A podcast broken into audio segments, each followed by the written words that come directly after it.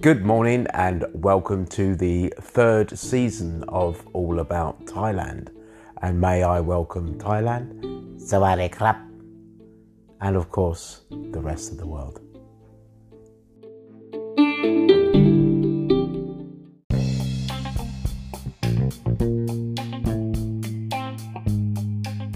Good morning, and I hope everybody is just fine. So, today I have decided to talk about uh, yeah, the Thai medical system. Now, I'm not going to talk about the expat side because that is constantly changing at the moment, but uh, I'd like to talk about how it is uh, for the Thais and what their general medical experiences are like. So, come on, let's talk about it.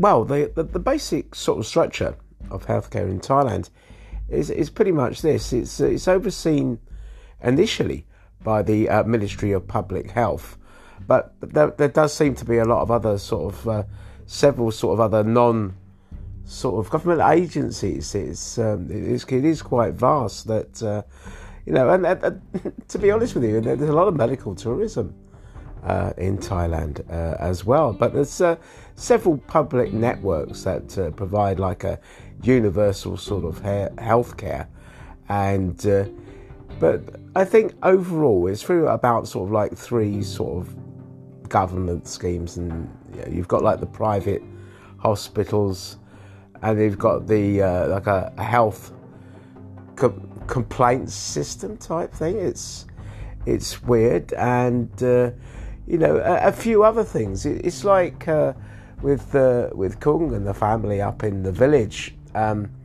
it's very interesting. Obviously, the village is very different to the way that the uh, the city city hospitals, I should imagine, are run. Um, that obviously people in the country do get sick, and uh, there's an awful lot of stomach complaints as well. To be honest, it's always amazed me when I used to go into the chemist and see practically half the chemist full of all the sort of ailments and stuff that you could uh, you could have with regards to uh, you know having a bad stomach, all these different uh, different sort of medicines. But uh, but getting back to it, I, I tend to feel that if um, if the Thai does get ill, especially up in the you know, rural locations, there is like a little tiny sort of hospital place in which they can can go in and uh, nine times out of ten they they seem to be put up on a saline drip to set them straight. It could well be something as simple as dehydration, and uh, and then they're sorted out uh, with regards to that after spending say maybe a few hours. Uh, I remember Kung went into one, and um, you know I'd love to have been there myself, but I was working away in the UK.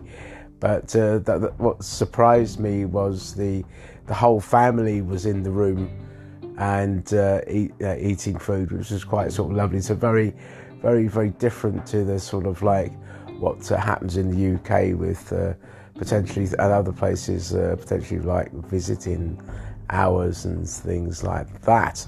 But but yeah, there, there are the, the basically, uh, if I understand, like three main structures. Like you've got the the private hospitals, you've got these sort of like government clinics this is the one thing.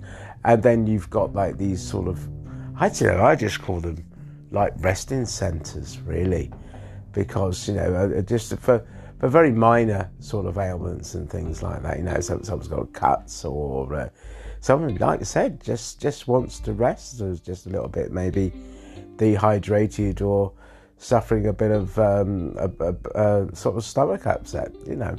So, yeah, that, that I found quite interesting.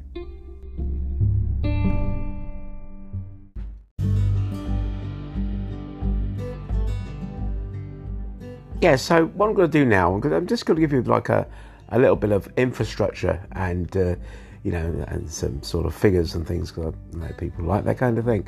Uh, but, but as of uh, 2019, Thailand's population is somewhere in the region of something like 68 million, and it's served by nearly 927 government hospitals and around about uh, 363 private hospitals with uh, the, these health centres, like I, I, was talking about, uh, they're, they're about nearly 9 9,768. And then you've got the, the 25,615, wow, uh, private sort of health clinics. But, uh, but universal sort of healthcare is basically provided, like I said, between the, the three programs, as, as they're called, like these, the, the ones for the uh, civil servants and their families, which is called, I suppose, something like a social security program. And then there's another scheme that's like the called the universal coverage, which was introduced in around about 2002, which is uh, available to pretty much all the other Thai sort of nationals. And then there's a there's another scheme. Uh, the farmers use. I haven't quite worked out or the, the working people use that uh, they can pay into. Uh, a bit like a, I suppose, a bit like a healthcare thing, and because uh, uh, you they either pay into this healthcare, and simply say if someone got sick, say let's go dehydration, and uh, they needed to go on a drip. Now, if they're in this scheme, then it's not going to cost them anything, but if they're out of the scheme, then they, they will get it they will get it, but they'll have to pay. But it would only be a small fee. And how I'm led to understand that it's partially government subsidised anyway. So uh, that that's pretty much. But uh, yeah, so really, if you if you think about those three sort of things, rather than getting into uh, a very very very you know deep subject, you know, obviously like uh, before the coup, uh, two, 2014 Thai nationals had to pay uh, uh, a certain amount of money, and in some respects now they, they, they, get certain medical advantages or care for absolutely free. So uh, it, it, things do change, you know, do do change, and it's a it's a constantly changing subject.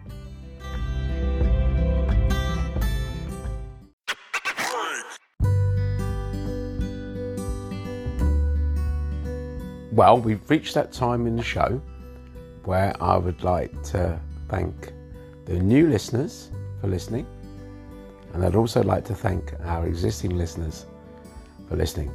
And we are growing and growing every single week per week. So we have been working especially hard this week uh, with regards to uh, helping Thai nationals uh, uh and uh, advertising the, um, the, the, Bangkok Community Help Program and other programs based uh, around Pattaya as well. And our shop uh, on Spring is going very, very well.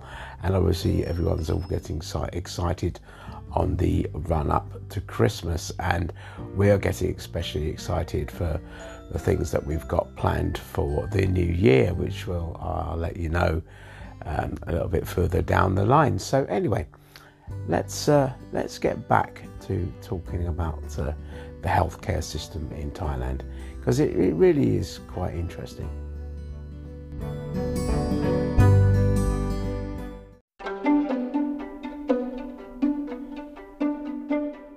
Right now, with regard to hospitals, most of the hospitals in Thailand uh, are sort of mainly operated by the uh, Ministry of Public Health I, I sort of mentioned that before, and sort of uh, private hospitals are sort of regulated by the medical registration division, and you know, uh, Thais do like their uh, their their um, well, you know, their, individual sort of like registrations and things like that and companies and things and bits and bobs. And things that overseas, you know, oversee things. I'm rambling on a little bit now and uh, that includes uh, military hospitals and universities and uh, local governments. And of course, uh, the, the, Red Cross does actually have a have a presence there as well. Now, the, the health districts. Now, this is something uh, you know. Obviously, they're looking after quite a few sort of people in in different sort of provinces and things. So, but they're they're, they're each by region really, and you can look uh, on the internet and see what the regions are and uh, they're all they're all quite well organised and, and perfectly capable within uh, with what they do. Now, I always wonder wonder about the first responders and things like that. Now, your, first responders, especially like in Bangkok, uh, and like they are in, in other parts of the world, is, is is they are almost like private companies. You know, they're private companies that do the, the, the first response, and uh, these these people are possibly even doing a bit like on call firemen, you know, like on call sort of ambulance men as as first responders. You know, I, I've seen things like that. You know, which is, uh, but very very interesting. So well, what we'll do now as well, after this little ditty, uh, I'm going to talk about the, the difference between, I suppose you could say in a way, the, the, the urban and the rural divide.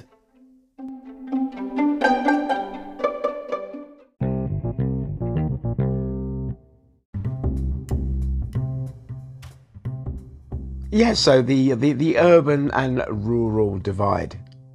Well, uh, for, for much of Thailand's sort of history, the, the, the rural areas in Thailand were pretty much sort of uh, not really served that well when it comes to sort of medical centres and and also failed to attract uh, health workers because the health workers could uh, could get more money in, in other places. But the, the government back in 1975 launched a, a, medical welfare scheme for the poor and vulnerable citizens, citizens of uh, both the, the, the, the, urban areas and uh, the, the rural areas as well. And they, they, they trained up uh, health workers uh, to obviously to work in the, the rural areas, gave them good money to work with. So there wasn't this kind of uh, it really was, in a sense, to control the, the, the, brain drain, people going obviously to the private hospitals and and things like that. And and, and these these measures were, in a sense, partially sort of successful. And uh, they, they, did a study, I think it was back in uh, 2009, and the study found that uh, one of of physicians, let's say, out of five uh, to uh, 565 people in in Bangkok. So, uh, well, uh, do the maths on that. That's that's quite a lot. Uh, but you know, I, I you know, other than like moving away from the, the, the figures now, I, I tend to feel, you know, as an expat, and I know I'm not talking about expat in, in, you know medical things, because of the changes and everything. It's just that um, you know you felt that you know being being in the, the village if something was to happen, you know, depending on what it was, uh, that you know you would you would be sort of looked after. You know, it's it's like me. I mean, I I, I travel uh, around the world, and um, you know, obviously my home is Thailand, and um, currently uh, traveling around uh, the UK at the moment. Uh, it, it's it's it, what what happens is um, you know I, I, I need my metformin, my diabetic medication, and what what is interesting is that uh, I, I, can get it in Thailand. I, I can even purchase it over the counter. Uh, you know, which is which is very good. So anyway, I'm to stop rambling now and I'm gonna come up with a story because I've got loads of stories. And anyway, I know how much you like the stories.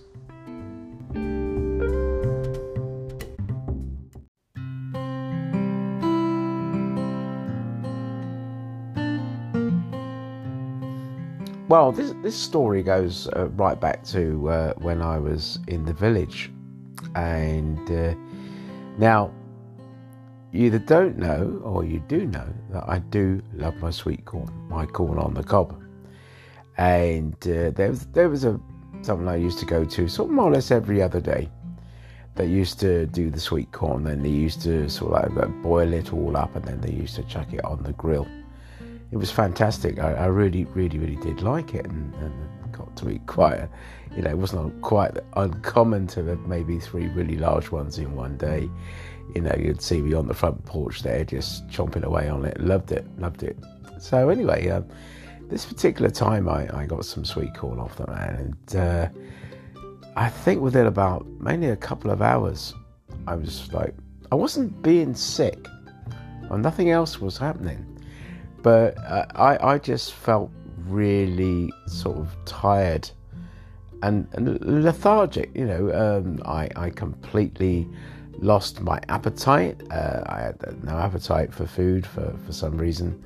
It's very weird, you know, uh, not even for sweet corn.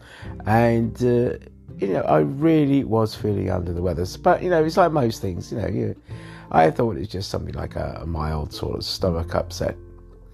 Not to worry about it, and uh, it'll clear up after about three to four hours, or something like that. But, but it kept on going, kept on going. It did and uh, it turned out that I was I was ill for roughly around about sort of three days altogether. Where it was very bizarre, you know. Although nothing was happening, I wasn't being sick necessarily. It's just that I I lost my appetite. I was uh, feeling very um, very sort of lethargic, and well, I had no energy whatsoever. And I was just just laying in bed, which was just so unusual for me for for three days and nights solid. And uh, Kung was uh, was looking after me. Well, Kung was my nurse. She was she was looking after me and the family as well when Kung had to go out.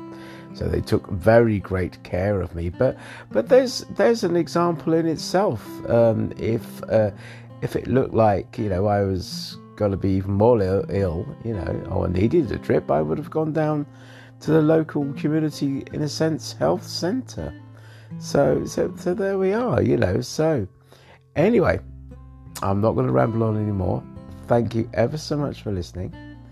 Anyway, and also, please take care and uh, follow the guidelines, uh, whichever country that you're in, and stay safe.